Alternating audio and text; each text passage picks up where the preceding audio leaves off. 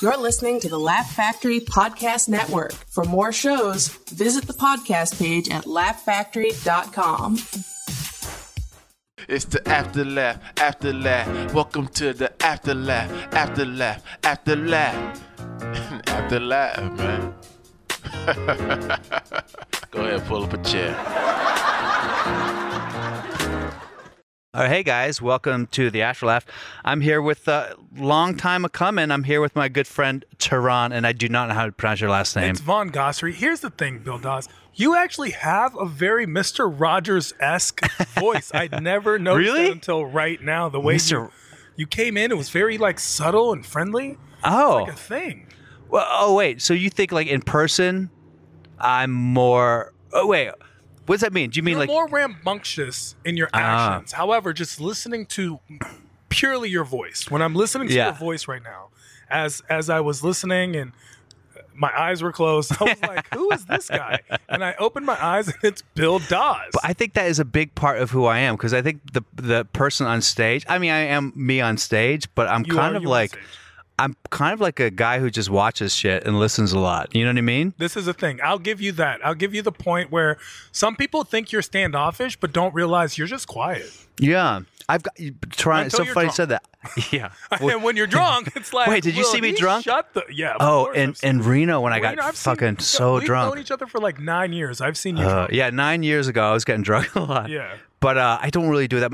But yeah, my whole life, Tron, it's funny you said that. I was all, people were like, he's conceited, he's arrogant. He, like in high school. And I was just fucking super shy, man. I was a really awkward, ugly, poor kid. So I just couldn't speak. And I, I never, never thought that. But people were like, oh, he's standing out. So like, eh, no. TC Williams, you went to Remember the Titans, man. Remember the Titans? That was my high school, man. Me and Donnell Rollins. Yeah, how crazy is that? Did you guys go? That's right, because you're from there. I keep I'm forgetting from that. the area, exactly. I'm from DC, and then I went to school in Fairfax County. So. Where do you go to school again? High I school? went to high school in Chantilly High School. Chantilly. Holy shit. Yeah, I went to high school Chantilly. I went to college at Mason Uh-huh. for my undergrad and my master's, and then went to Georgetown Law. So I'm a very much DC, DC metropolitan Yeah. kid, Yeah. born and raised. So what do you think of that area? I mean, do you think it's uh it's changed a lot now, right? It's changed when you're speaking about it as far as how advanced it looks now. I go places and I literally am in awe and shocked by how much construction has been done. Yeah. And especially I'm going there in, in gaps. So it's kind of like when you're working out every day and someone sees you, they see the slow transformation. But Yeah. if you don't see someone in a year and then all of a sudden they're cut, The you're like, whoa, like, whoa, what the fuck? that's what uh, the DC metropolitan area feels like to me right now. But I loved it. I loved growing up there, multicultural, uh, educated. So many people, like when you have conversations with people from the DC metropolitan area, we are actually very educated, even in the public school system. Uh, for sure. Yeah. You can't you can't help it. The best public school systems in the country. And the reason that is, is because specifically senators and judges and Mm-hmm. all these kids go to these schools, so they make sure that the top five are Yes. all around there. When you go to Loudoun, Prince William, uh, uh, Fairfax County, Montgomery County, they're all the best school systems. Yeah. And also some of the wealthiest neighborhoods in Now, America. you didn't have parents working in the government, did you? no, no, no, no. Yeah, because my dad was like a bureaucrat, like a Navy bureaucrat. So that's why I was there because he was in Crystal City. Yeah. which is you know part of the deal. But uh, Chantilly, w- was that school? What was like the makeup of that school? I didn't know much about Chantilly High. So Chantilly High School was one of those. When I say very mixed, very mixed considering Fairfax County. because Fairfax is very white. It's very It's it's it like the was. third wealthiest county in the country. It was It- at one point. It is still. They are uh, once again now it's shifted to Loudoun County, Uh-huh. which is the, like all the wealthier people just moved a little farther to get a little more land, and now that's come up, and now it's too expensive. But uh, it was very mixed as far as middle class goes. So sure, there was a handful of black kids, handful of Latino kids, but more so than you would expect at a school like this. And now it's a lot more mixed because Sure. you get a lot of middle class Indian, Persian, Arab, black, Latino, Asian, and yeah, white. So everyone mixes. yeah. When I was when I was growing up in like middle school, GW and, and TC, there was a lot of because you know a lot of people came from the seventies after Vietnam War, so we had a lot of it's awfully horribly racist phrase, but we grew up calling boat people all the boat people that were in our, so it was like, and they would stay themselves, and the black kids would stay themselves, and then you'd have these like middle class, lower to middle class white kids, and then you'd have like total like white trash too. So it was, a, it was definitely like, uh, it was cool because then when I went to college, I was like, oh shit, this isn't how every place is in the world. Well, especially when you went to TC. TC's coming off of a lot of racial tension. Yeah. It was it TC was a specific victim, if you will, of gentrification. Sure. Where you had these boundaries that all met specifically going to TC Williams, mm-hmm. whether it's racial divide or socioeconomic divide. Everyone going to the same co- school. So you had some kid whose father was, you know, a Supreme Court justice, and the same school where there was a person who you know, came straight off the welfare line. Yeah. Going to the same school. And not necessarily was one white or black. Clarence Thomas could Yeah. Thomas's kid could have went there and then some white trash kid. Yeah. And they would have just clashed. It was a clash. Now it's interesting because I've always had this belief growing up when I, I, I would go to there's St. Stephen's, which is a very an Episcopal high school, which are right by TC Williams, very prestigious private schools. And every once in a while kids would go from St. Stephen's or Episcopal and go to TC because almost like as punishment, like you fucked up. You no- messed up at the private school. Paul the Sixth did the same thing. Yeah, and what would happen is a lot of times you'd have like black kids from private schools show up with their polo shirts and their duckhead pants, and and they would show up, and right away they had to make a choice.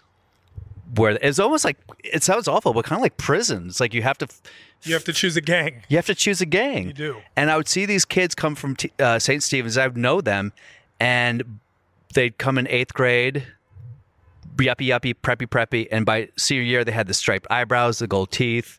they were ganging it out. And I don't know, like, what do you think? Especially in TC. Especially at TC. What is that about? Like, because you're obviously you're you're mixed, but you probably identify mostly as as black growing up. Do people identify you as black or? A lot of people identify me as black, and it's obviously a part of the makeup of my comedy is talking about things. When I was growing up, being mixed wasn't as common as it is now. No, of course not. obviously, we look around and everybody's everybody's mixed. Yeah. everybody's mixed from Drake all the way down to Zoe Kravitz. Everyone's mixed. Yeah. However, when I was growing up, and especially when you were growing up, being mixed was very uncommon. People Yeah. did not mix. I I know that you talk about jokes, and in your private life, we talk about how you would date black girls, and people My first would girlfriend be was- uh, very yeah. upset at you. Yeah. including your own family and my so family and, and thing. black people too. Yeah, Yeah, and black people. Uh, it's not. Uh, a lot of people think racism is just one direction. It is not.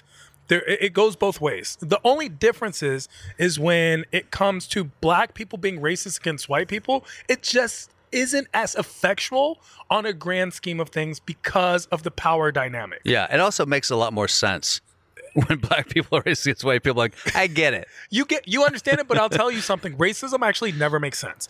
You Yeah. actually have way more in common with someone else that likes Marvel comics and you do. Yeah. And the other per- and against someone who likes DC over Marvel and vice versa.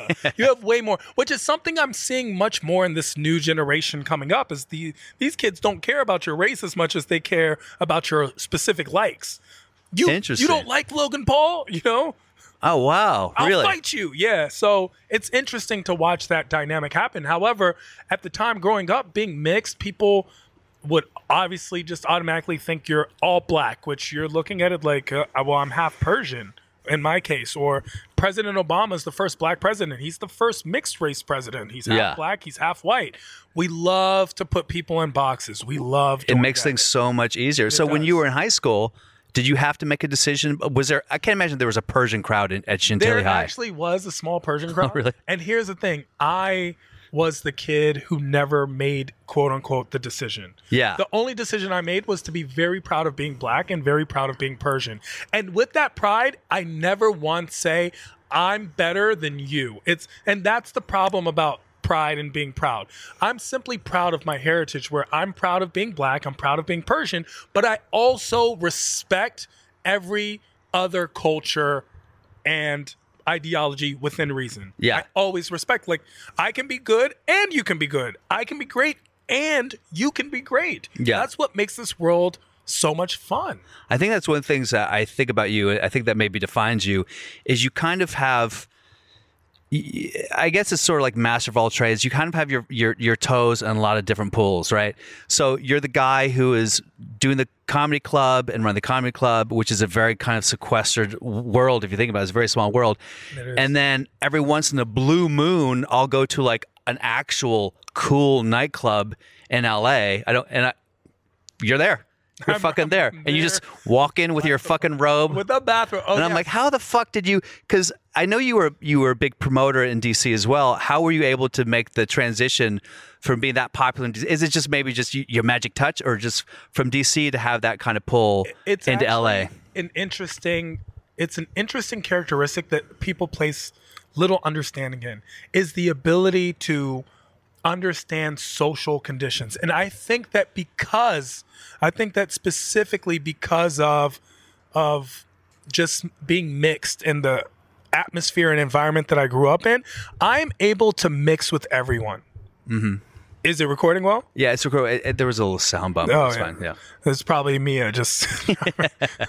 um, but Yeah, it's, yeah, it's one of those things where I, being mixed, I feel like I was, I learned the skill of how to fit in with everybody. Mm-hmm. And the one thing that I do is I just simply network. And I believe that social inventory is worth more than uh, any product in the world. It's, it's simply, and it's not just who you know, it's who you know, what you know, and then who you know again. Yes, exactly. And I keep that. I, I love being the plug.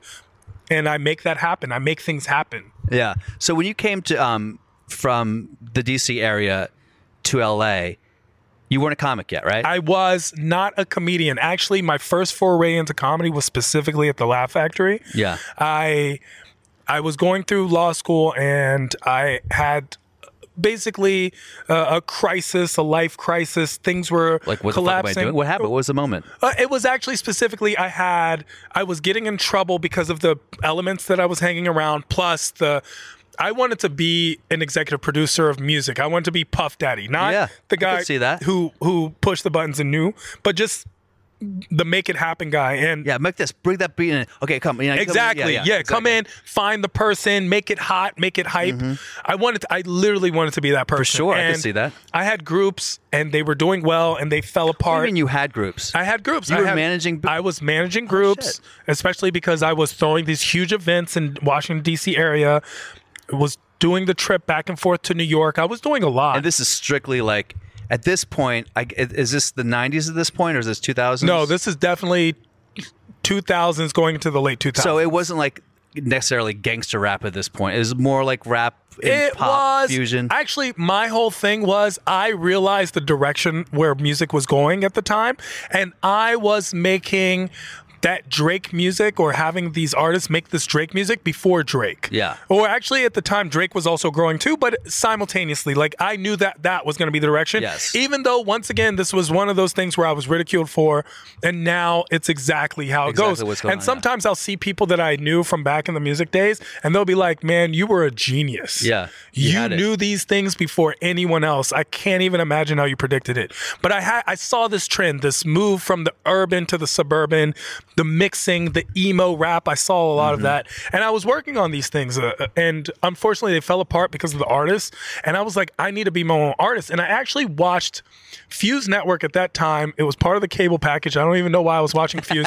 I saw a light skinned black comedian with a great smile named Mikey Winfield, who both of us know. Yeah. And I saw him presenting music videos and doing comedy in between. And I literally thought, if this guy can do it, I can do it too. Which is why I believe representation of all people are is so important because this wasn't me as an eight year old or a 12 year old or a 15 year old or even an 18 year old. I was 22 at the time. And I was able to see someone who looked like me doing something that I now thought I could do because I saw it happen. yeah, it's a it's a smooth transition, sort of from like music and promoting into comedy in that way. It can be. It's simply because a lot of people don't realize when it comes to comedy, it's not just show, it's show business. Yeah. And so at that point, I had had the business part down, but I hadn't gotten the show part down.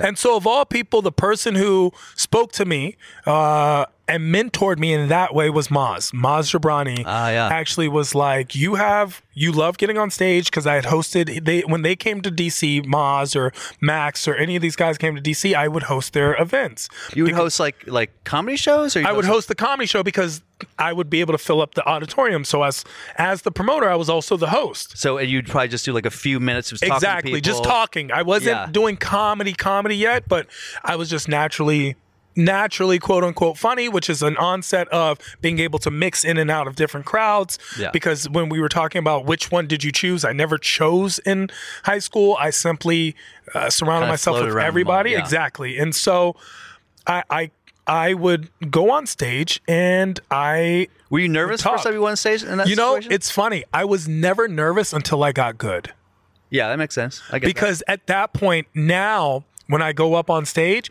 people have an expectation. They think you're good so if you're not great Yeah. you're below expectations. And i've seen it. I've seen we even someone like dave chappelle goes on stage in detroit or wherever and quote unquote bombs. It's like eh, or that one year tiffany haddish had a bad set during new year's. She had Oh, gotten yeah, a little Miami, yeah. inebriated and just had a bad set. Exactly. And people just you know dismissed her right away. And it's it's like this is when it counts when you're great people are expecting so much more and it's tiffany's always funny Yeah. so it was the crowd it wasn't really her Yeah. it was just more so that and also you can have you can have a, a bad night. I remember one time. This is kind of a, a Chappelle story. And I, I, how much time do you have with? I know you're you're you're you always like to cut things super fucking close.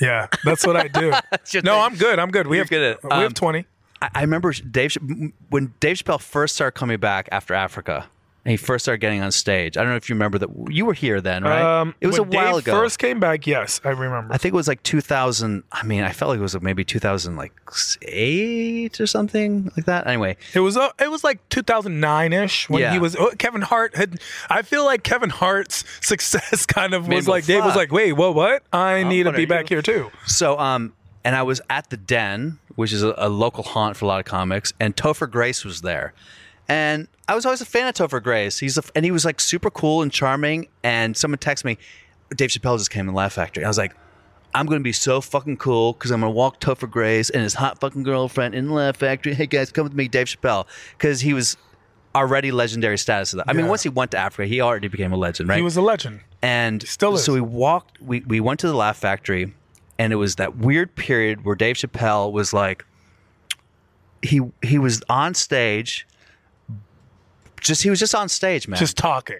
and not even talking he would smoke a cigarette and drink a Drink a beer. drink a pepsi or a coke and just smoke and look at people and he would say things like stand-up comedy is stupid it's dumb and he would just look at people He was just Literally. getting his bearings back. Yeah. It- it- or, it was- or not. Or that was his genius art performance. We don't know what that guy. It was crazy. He's brilliant. And then people just start asking because there's so much silence. People just start asking questions, and someone's like, "Hey, what are you drinking?" You know, I'm drinking Coca Cola, and just his voice is fucking funny, and everyone would laugh. And I just remember watching Topher Grace with his girlfriend, just kind of like getting really disappointed. I'm going, "No, no, Tell a joke, Dave. yeah." I'm like, "Come on, Dave, show him how genius you are." And he just like, and it's kind of amazing that he he had the. Uh, I don't know what it was. Maybe he knew that he was how good he was, and he just wanted to fuck with this new idea about what if I'm just on stage, like basically like naked and vulnerable, and just stood there and I mean, that's how. Dave is an artist. He's brilliant. He's my favorite comedian. I, I have always a very always been your favorite. comedian? always. He was the listen. This is what makes it even worse. always from uh, DC too. Yeah, from DC. I've I've never wanted to be a comedian. And I was never a big fan of comedy. I never liked, you know, comics will talk about their favorite comedy movie and all these things. I don't really even have one. I'm not a fan. I get that. People might hate me. I'm not a Dumb and Dumber fan. I don't like stupid comedy. I, I agree. When Chappelle performed at the Lincoln Theater, I was I was like definitely not old enough to get in. I got in. I snuck in, used my plug, and I watched this guy perform because I had seen him just grow in the DC area, and I was. But he wasn't on Chappelle awe. show yet. This he, it wasn't Chappelle show. This was this was the first. This was the first special when he Yeah. taped it, and I I was just blown away. And this guy because he's brilliant, he's smart, and I have a very different Dave Chappelle story specifically. I was at the Laugh Factory. And uh, it was my show. And Chappelle texted me and said, "Hey, I'm going to this club. So by the way, he spot." texted you, so he already you already friends This with is this no. I had already networked when I got here Yeah. with Chappelle. That was my Chappelle, first number one. I'm gonna go in. Sarah Yeah. Mello, hook me up, Chappelle. Sarah, Sarah, Sarah Mello actually still worked at the Laugh Factory at this Yeah. time, so it wasn't even through that. But yeah, that's the that's the whole thing. Uh, she's also someone I respect and who's hustled her way to the top. Yeah. Um, so basically, Dave texts me going to this other club, which shall remain nameless, uh, and come through. I left my show. I literally left my show, went to this, and at this point, the comedians hadn't really seen any comedy. Uh, I went up and did five or seven. It was it was decent. So Dave said, "Come and be on my show." No, no, no, just come. But he put me up when I got there. Oh wow. So then there were You two didn't mention the club, by the way. Uh, the There's two no comedians. Okay. uh, because I'm a Laugh Factory die hard. I know, I I, know. ride or die for the Ride or factory. You it. understand? Two shows a week, Monday and Thursday, 9:45. Shameless plug. So uh, at that point, this was a young Jak Knight. Okay, underage Mm-hmm. Jak Knight, underage Valentino. They were. I was like, guys, I'm just giving you a heads up. The Chappelle's going to be at the at the other club. Let's go, because Jak was like these. They both were like, this is my favorite comedian, but Jak especially. Chappelle did the coolest thing. Let them told the security to let them in. Gave them each three minutes to see what they would do, and they went up.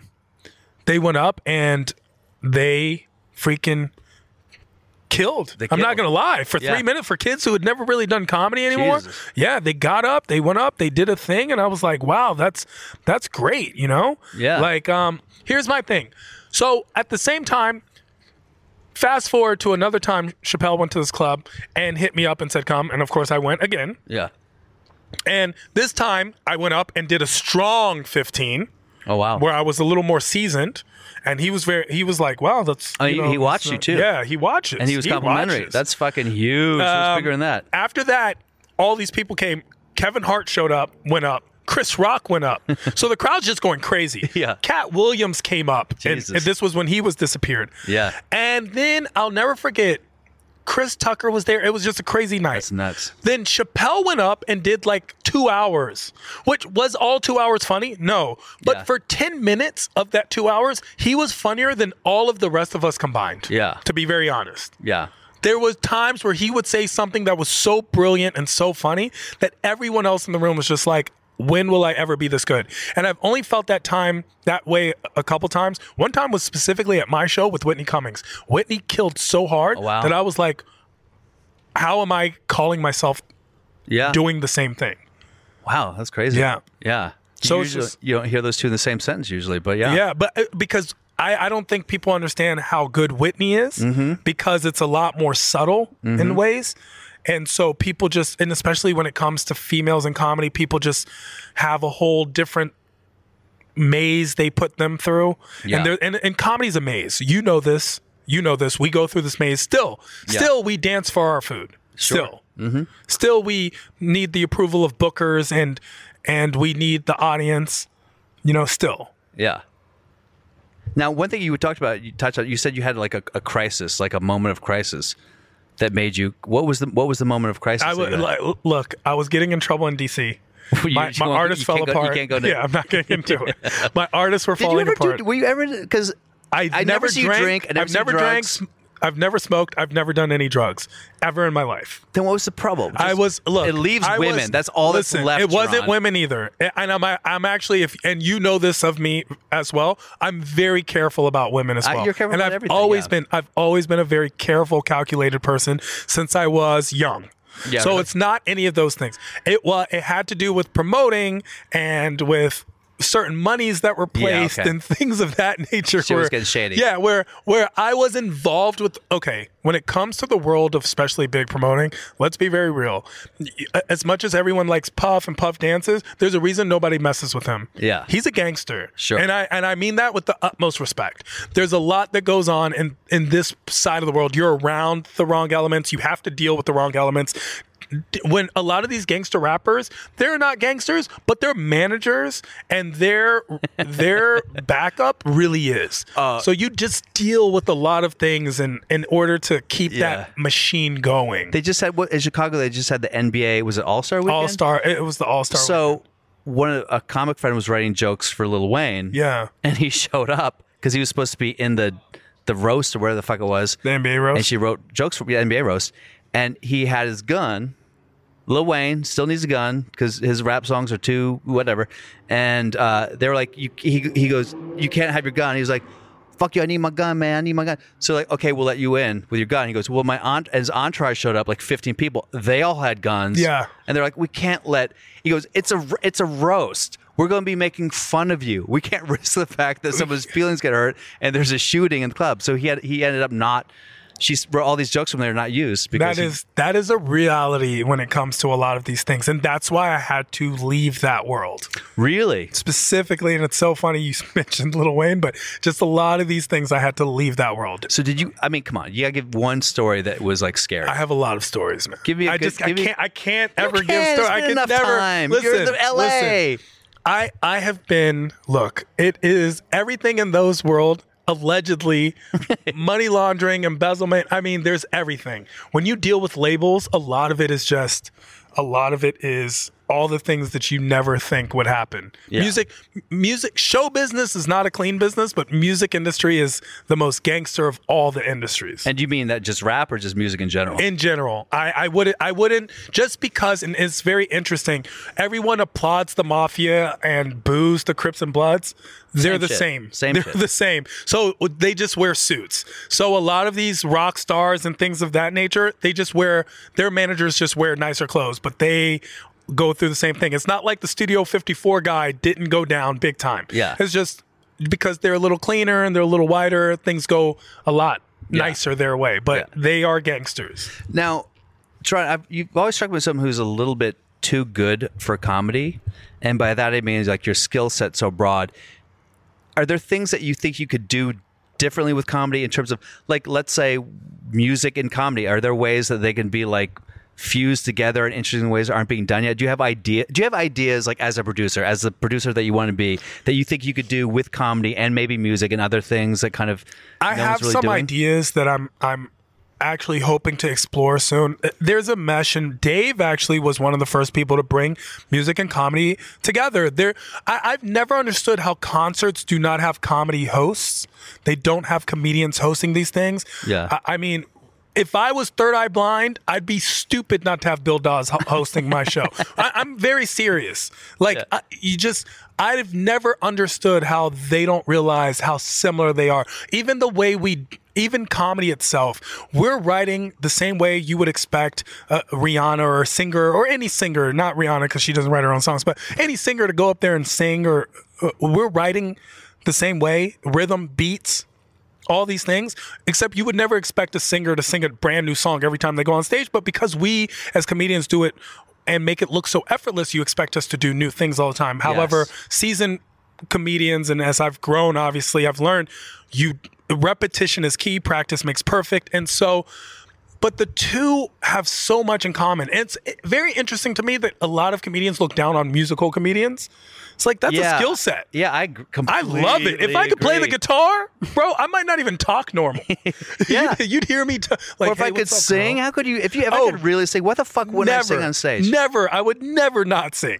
You Yeah. would never catch me not saying. You'd be like, "Hey, Tehran, how are you? Hey, Bill Dawes, what's going 100%, man. on?" Now you Like, must be a little bit musical because you were if you were producing. I, Can, I can am not. I am not. There was a time where I used to, but I've always found rap to be a little silly. I've always found music to be very interesting and powerful. But I've always like I I would never do it myself. However, I've always liked the the powers that be, whether it's in politics or in music or just in the world in general. I've always respected the powers that be, the people who trend set and taste make and make things happen. Yeah. I'll always have respect. Even people look down at the Kardashians all the time, and I'm like, good for them. They're doing something none of us would be willing would to do. marry a expose us. Kardashian in a heartbeat. heartbeat. Wouldn't even, I, I, yo, I might be like, hey, Bill, this is my new girlfriend, Caitlyn. Like, I wouldn't. By the way, that's a good job. That's like this is I would definitely uh, for those reasons, but just learning from them as well, learning Yeah. uh, how how they've put things together. Amazing. Good for them. I always respect greatness. I Yeah. will always respect great. In fact, one of the fastest ways for me not to like you or respect you is very simple. Say something to me like, LeBron's not good. LeBron sucks. Yeah. Drake sucks. Yeah. Garth Brooks sucks. I've never li- really listened to Garth Brooks music, but I know he's amazing. Yeah. You know, say I don't like them. That's understandable. That's Sure. a personal taste. But to say the word they suck, then you don't understand greatness. Yeah. There's no coincidence. It's n- there's no secret to it. There's no oh they pushed it on us. No, especially when it comes to sports, the ball either goes in or it doesn't. Yeah. So I I I always commend people that work hard and do great things and make a living out of the skill set. Like even Bill, the one first thing, I, just watching you, you've made a true living, knock on wood, out of comedy. You know how many people have not been able to do this? And now, are you the richest comedian? No. No, that's the 1% of the 1%, but you're in the 5%. And I don't think we realize that sometimes. Yeah, it's true. We're in the 5% who don't drive Uber and make money and make rent Yeah. off comedy. Yeah. It is not easy. Uh-uh. It is not easy to make money off your craft, whether it's art. And and here's the other thing: there is no de- defining path to this career. There isn't a. This is how you start. This Mm-hmm. is point A, and this is point B, and then this is point C. You don't go. Oh, I go to college, then I go to med school, then I take my boards. And then I get a job, and then I become this. There is no clear cut path. There is no 100% guaranteed way. This is the riskiest of risks. and that's part in life. Yeah, that's probably why I did the podcast because like people's stories about how they got into comedy is always like some people the stories are like, well, I got raped and then I became you know some people are like, oh, my dad died and I realized I should follow my. I mean, the stories are always like crisis of faith moments where people like have a turning point and those that's always fascinating. I got cancer and now Yeah. I got a special. Every once in a while, someone's like, "Yeah, I wanted to be a comic since I was 14, and that's all I ever." well, there did." are some like, people who yeah. honestly, co- comedy has been. Comedy has saved a lot of people, but there's some people who have always wanted to be a comic. Yeah. You know, we were talking, I was talking to Paul Virzi and Maz Jobrani today about that, and they've both, or Eddie Murphy's Raw, changed their life. Yeah, And for me, that Eddie Murphy moment was the Dave Chappelle, even Dave though I Chappelle, yeah. didn't realize that that's who I uh, wanted to be, who I want to be. This is, and, and here's the thing a lot of people don't realize good comedy makes you laugh, but great comedy makes you think. For sure. And so, even your best jokes, Bill, are the ones that if you think about them, sure, they're hilarious. They're funny and they're stupid and silly and people laugh and they're ha ha ha. But if you actually listen to what Bill Dawes just said, what he just said about race was brilliant from the point of view of the quote unquote other side. yeah, What he just said about sexuality was actually brilliant, quote unquote, from this perspective. A perspective you would never think would even have something to say about this. It's actually very smart. And so great comedy makes you think, and the people that make us think the most in the modern day are comedians, the philosophers, mm-hmm. Jon Stewart, Trevor Noah, Stephen Colbert, Bill Maher, any of those guys, they're just stand-up comedians, man. for sure. They're literally just stand-up comedians Yeah, and they're changing the way we consume politics. yeah, We know more about the political world today than we ever have before. that's true. And a lot has to do with them. The rest has to do with President Trump, but that's different. But the Yeah. concept is But it's true because I feel like there was a time when in the 80s, 90s, oh, there's a political comic, but now every comic is kind of political. a hundred percent. Like you sort of have to be political if you want to address any cultural issues that people can give a shit about because it's they're just conflated at this point. Now, uh, do you, I know you don't have a lot of time, but how do you feel? Because when you started comedy and where comedy is now, do you feel like it's changed a lot? How do you feel like you've changed as a comic? Do you feel it's because of the cultural norms or political norms? Do you feel like you have a different responsibility? I just asked 40 questions in one. And I'll take all of them because they were all excellent questions. So a lot of people are like, "Oh, this is the the death of comedy." No, I feel like it's the golden age of comedy. You see more voices and more platforms than ever. Yeah. And even though sure there's an oversaturation in comedy, there's an oversaturation in everything. Law school is oversaturated. So we have just more people who are who are doing more things. Now, are there people who I feel are just using comedy as that quick fix vehicle to get there. Sure. But in the end, you know, they'll go through the process and maybe either change or they will fall through. I've seen that happen as well. However, I'm I'm listening to comics and I'm seeing more comedians who are talking about more subjects and topics than ever before. So I really feel like we're coming into a second golden age of comedy as we speak. A lot of people even you and I have seen, which is amazing because t- to others it's like, oh man, why it's not me? And to me, it's like I can aspire to be this. Watching Tiffany Haddish, watching Chris Yeah. Redd, Sure. watching Chris D'Elia, watching uh, Whitney Cummings, watching people just grow. Aida Rodriguez just grow. Oh yeah, I. I, it makes me go, I can be next. I've seen it. It works yeah. Stick to the path.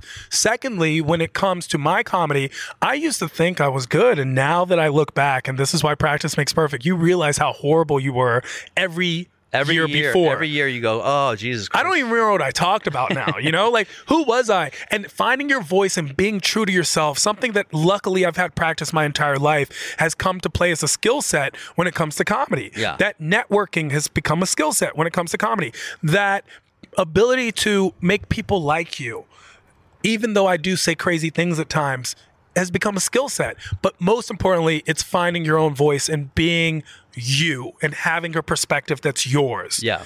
And that has played a part. And I feel that as time goes on, I get better and stronger and better at that.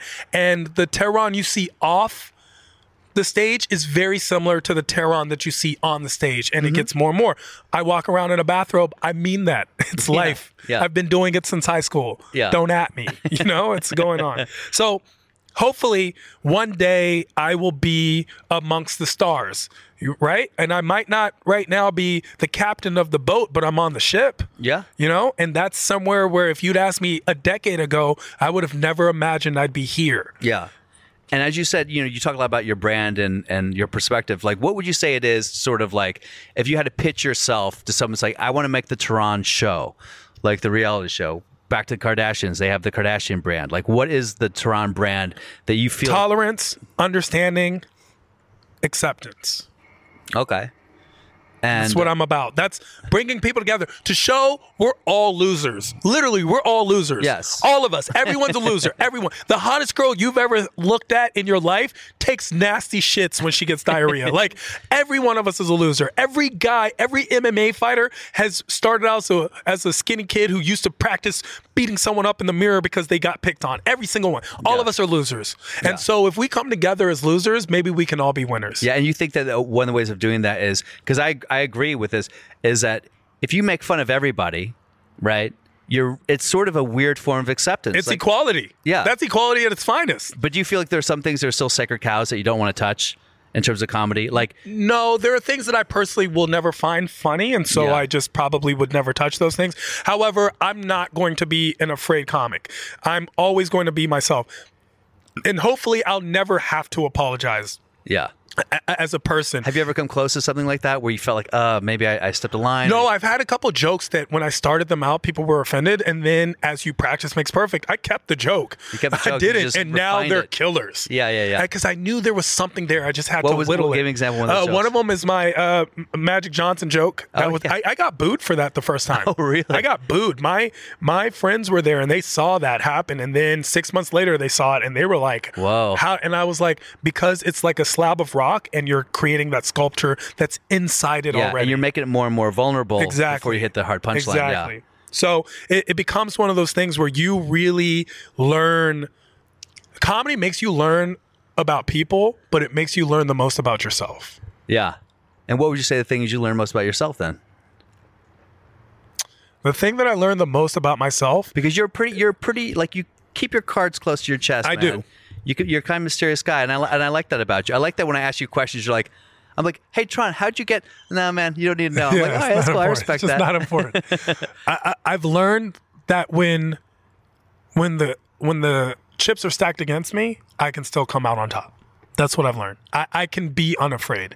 yeah, and that's something that comedy teaches you. It is uh, people's biggest fear is just speaking on on stage, being being yourself. These are things that in in comedy we're all those things and more.